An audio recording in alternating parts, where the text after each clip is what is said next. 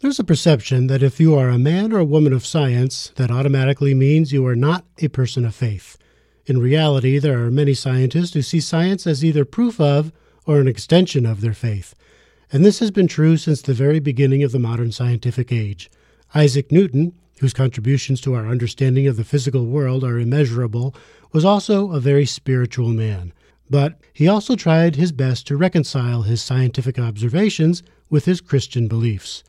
Was this just a necessary transition between the age of superstition and the age of reason? Had Newton lived a few centuries later, would he have had no problem throwing away Christianity in light of physics? The answer is a little more complicated because Newton's religious beliefs and his scientific studies were not separate in his mind. They were all part of his attempts to discover the true nature of the universe. Looking closer at this aspect of Newton is Rob Iliffe in his book Priest of Nature The Religious Worlds of Isaac Newton from Oxford University Press. Rob is professor of history at the University of Oxford and general editor of the online Newton Project. He's my next guest on Indie Voices. Thanks for taking the time to talk to us, Rob. Hi. Well, first, did I get this right? Was religious belief and scientific inquiry all one and the same to Isaac Newton? Without one, you couldn't have the other? I think that Newton, he's a very religious person. He's a Christian, like uh, the vast majority of people in Europe. And he sees connections and, and uh, consonances, we might say, between his natural philosophy, which is the contemporary term for science, and his religious outlook. But I think he does see differences between them. We think of it normally as uh, as two books. The idea was prevalent in the early modern period that God had created two books one was the book of nature, and one was the book of scripture. Mm-hmm. And Newton thought that there were two different ways of uh, of understanding both books. Previously, I've thought of Isaac Newton as first and foremost a pioneering thinker. And the fact that he was religious is often written off as a kind of interesting little anachronistic fluke. But you found that his religious commitment was deeper and more complex than previously thought? I think people knew that Newton was a, a, deeply religious man. There is an Enlightenment view that he only did his religious research, his theology, when he became senile. Uh, that's a mm. harsh way of putting his, his life in his 60s and 70s. But that's the Enlightenment view. You know, he was this, uh, this, this glorious intellect in the peak of his career in his 20s and 30s. He published the Principia Mathematica in 1687, uh, which people understood or uh, appreciated as the greatest work in the history of science, mm-hmm. the, the origin of modern science. And then he became an MP, a parliamentarian. And then in the 1690s, he went to London and became uh, head of the Royal Mint. And this is all very peculiar to people who came after him. And mm-hmm. that they thought that he must have become mad or gone senile, and that it was at that period that he did his religious work. But we now know that he did, you know, most of his creative religious thinking when he was a very young man in his 20s and 30s. So it's it's deep. Uh, his religious commitment is deep. It, it is as if the, you know, when we look at it properly, it's as if he did his mathematics and his physics in his spare time, right. and his his key commitment was always to religious research. So this wasn't a case of, uh, well, I'm, I'm getting up there in age now. I better make things right with with God. He, he was like this from the beginning. Uh, yes, definitely. So what was religion to Newton? Was it uh, spiritual, or was it another set of principles uh, to be understood, sort of the way he uh, he approached his science? I, I, think with Newton, we, we have some some interesting paradoxes. One of them is that he he's basically uh, somebody who has grave problems with the, the Church of England, with Anglican doctrine. Like he does not believe in the doctrine of the Holy Trinity. He thinks it's uh, an excrescence that's been introduced by people who became Roman Catholics in the fourth and fifth century. It's it's an incomprehensible mystery mm-hmm. um, that that makes God the Father and Jesus Christ the Son equal when in fact they're they're not equal at all as far as Newton can see it. And because he, I mean, he he remained a, a, practicing member of the Anglican Church because he believed that the Anglican Church should be really broad in terms of its principles. But of course, he doesn't believe in in the core doctrine of the Anglican Church, so that leaves him in a very difficult situation. Uh, I, what he does believe in, I think, is the significance of reason, and he believes that he's been he's been given the power of reason. He's been given an especial intellect and understanding by God, and he has a duty to use this understanding, whether it's in mathematics or physics or theology, to find the truth and to divulge it to his contemporaries. Right. So I think where we see connections between his science and religion is is his dislike of a number of approaches to science and religion. He doesn't like the overuse of the imagination. He is a Calvinist who thinks that the use of hypotheses and theories in science and many uh, many metaphysical principles in religion they are fictions that are produced by the human brain, and human beings mistake these for divine products, but they are in fact uh, the products of their own little imaginations. Mm-hmm. You know, th- these things connect his science and his religion. Right. So he's very unlike a number of people who are also hostile to the Anglican Church. He doesn't like emotionalism in religion. He's a he's a rational Christian. Was that the norm uh, for the time? Were most scientists also believers? There are one or two people who are dubious in terms of their their commitment to Christianity. Uh, Galileo perhaps is one of them. But Newton is a deeply committed Christian, and the vast majority of his contemporaries were as well. But the difference was he saw his Christianity uh, through the prism of, of the scientific method. What's the most surprising discovery you made about Isaac Newton when you were researching this book? Uh, one thing is the amount of time he spent on church history, uh, particularly the fourth and fifth century after uh, Jesus Christ and the apostles. Um, the amount of time and effort he spent on trying to decode uh, prophecy, I think, much more interesting than the Da Vinci Code stuff. You know, mm-hmm. uh, th- th- this is this is a, a, cipher that he he wants to decode. Of course, being Newton, uh, we can see it as arrogance, but I see it as as a as a Christian who believes he's been given this extraordinary intellect and has a duty to use it. But he believes that he can decode it, and he believes he has the the correct method to decode the truths of prophecy. They're not exactly the same methods, I think, uh, in, in, in their exactness as in mathematics and science. But in general, I think he believes that reason, the use of reason, uh, will allow people such as himself to uncover truths that until now had been hidden from human beings. Was that uh, different than the way his contemporaries uh, viewed religion? I think there's a big danger. Many people, particularly in the, the Church of England and, of course, in the Roman Catholic Church, they, they see a grave danger in people using their reason too much. It, it, mm-hmm. It's as if, uh, you know, that the kind of things that Newton dislikes, the, the, the fictions of the brain, his enemies uh, being, you know, mainstream Protestants and Roman Catholics, they also think that people can be overcome by their own reason. They, they can become, you know, reason can become idolatrous. You can you can fall prey to the idea that your own reason uh, can guarantee you truth.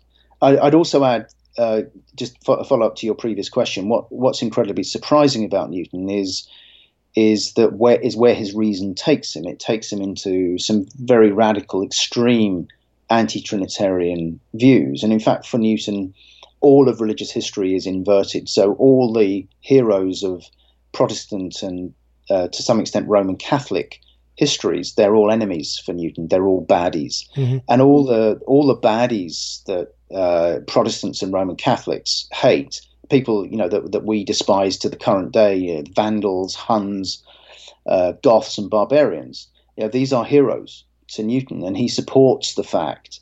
Uh, which is a, a horrible thing to, to, to read, but he supports the fact that they torture uh, nuns and monks to extract truth uh, because he thinks that that has been warranted by God. Now, and there's this ex- extraordinary uh, corollary to that view, which is Newton's, I think, his personal paranoia, because he's a, a deeply paranoid man, uh, manifests itself as the idea that modern Christianity is one great big conspiracy. He is a he's a he's a mega conspiracy theorist. Oh, I see. Oh, well, he, he might have found a, a, home in, in modern society too. Then, um, um, probably. well, there's there's always a, a danger in comparing uh, such different time periods. But is there anything to be learned from Newton today that, that could help bridge the current gulf between science and religion? I think it's very difficult. I see. On the one hand, you, you can say that for some people, their religious views uh, act as a motivation or inspiration for for doing science. But you tend to find that before the late 19th century. I think nowadays it's increasingly difficult to find people like Newton you know, people who believe in prophecy, who believe in something like an imminent apocalypse, uh, according to the, the New Testament revelation, it's increasingly hard to find those people who are mainstream scientists. You, know, mm. you can find some evolutionists who are sort of liberal Anglicans. I don't think there's a necessary, my own view is that there is not a necessary tension between some views of religion and some views of science. But of course, you can become a militant atheist if you want to, and you can be uh, what we call a Christian fundamentalist uh, if you want to, and you can see these things as deeply incompatible. I, I don't see it myself as, as necessary. Newton's physics lasted centuries until some of it was replaced by Einstein and relativity and quantum physics, where the rules changed that he couldn't have known about. What would Newton have made of modern science? Well, I, th- I think that's an that's a very interesting question. I get asked a lot. I think on on the one hand, you know, he has a what we might say a, a, relatively simple view of the world as being an extension of God's existence, and the the way the world actually is is a deliberate act of creation by God. He chose uh, to create the world in a certain way, and that's a fairly standard 17th, 18th century view of the world. Right. He wound the clock and, and set it going. Uh, well, the clock metaphor is something that Newton would have had problems with oh. because if God created too perfect a clock, then it is as if he could have created the clock, which would be a, a, divine piece of craftsmanship and hence a perfect clock, and he could then have left it to go on in its own merry way. Mm-hmm. But Newton thought that God intervened in his own creation sometimes to, to make sure everything was okay. But I do think that Newton's revolution in science is often undervalued. You know, we, we tend to think of the of the Darwinian uh, revolution as, as more extensive, but it isn't actually. You know, many people were thinking about evolution at the time that Darwin wrote in the middle of the 19th century, but nobody was thinking the way Newton was at the end of the 17th century. And his view of universal gravitation is not just an extraordinary theory, but it overturns the way people think about science and what science is for. Right. You know, Newton is quite happy to say that we can't explain what universal gravitation is. We can't explain what the physical underpinnings of universal gravitation are. And I think when it comes to quantum theory, uh, where you know the, the underlying physical causes of quantum entanglement, let's say non-locality, are incomprehensible. I don't think that Newton would have had a problem with that. He would have said, "This is the way God has created the world. Right. We will just wait uh, a few decades or a hundred years to find out what the causes are." Mm. That that's what he would have thought. Well, in contrast to what Einstein famously said, was God does not play dice with the universe. Um, yeah, that's so right. That's right. But I don't think really Einstein and Newton are, are completely at odds with each other. Right.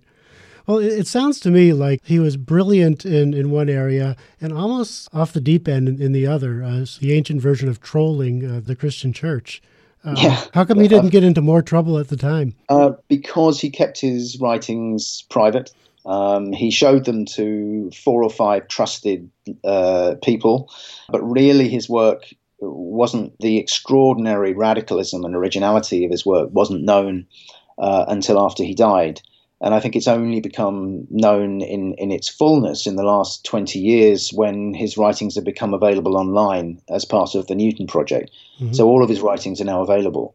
Uh, and we, we can see the development of his of his thought. We, we can see just how much he did as a, as a young man. This extraordinary energy he invested in, uh, you know, looking at the fourth and fifth centuries and, and trying to decode the almost perverse mysteries and images of, of Revelation. Tell me a little bit about the Newton Project. Is that something that anybody can access? Yeah, it, it's open access. You you type Newton Project into a search engine, and it will come up. It's currently hosted at Oxford, which is where I am. Uh, you can search for words. You can browse. Um, there's about eight. There are about eight million words, and we hope to add another three million. Uh, and then by 2027, which is the uh, the hopeful end of the project, because it will be 300 years since Newton died, uh, we hope to have uh, about 11 million words online, all of them uh, freely available, accessible, searchable, and so on and so forth. And we, we do give guides to people to, to go through this extraordinary array of material, but also people can make their own way through it. Well, it sounds absolutely fascinating. Uh, how do, how do you, as an author, tackle such a broad topic in, in a scientific way? Well, I, have been working on these papers for a while, and one of the things that interested me was people had always known about Newton's religiosity, his uh, his his Christianity, but no one had really gone into them in detail. No one had taken them seriously. So it was a it was a challenge to me to go into them and, and try and understand them. And they are technically difficult. They are, in some ways, as, as difficult as the as his mathematics. And, I, and, and the, the, difficulty for me was was getting across the the kind of methods he used in his research, but also making them available and accessible to a wider audience, which is what I've tried to do in Priest of Nature. Mm-hmm.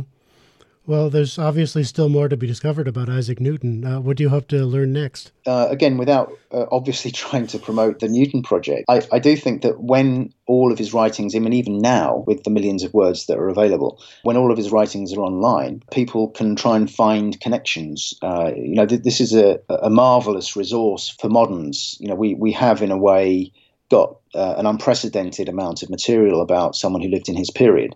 And we, we can find out more about him perhaps through these writings, because writing was his life, we can find out more about him than for anybody before 1800. And what I would love to see are different kinds of people, different audiences with different expectations, uh, making new discoveries about the connections and uh, differences between different aspects of Newton's thought. Well, sounds like a, a, wonderful project. Again, the book is called Priest of Nature The Religious Worlds of Isaac Newton from Oxford University Press, written by Rob Iliffe. And thank you very much for joining us. I, I really appreciate it. Thanks, Howard. Bye. Bye.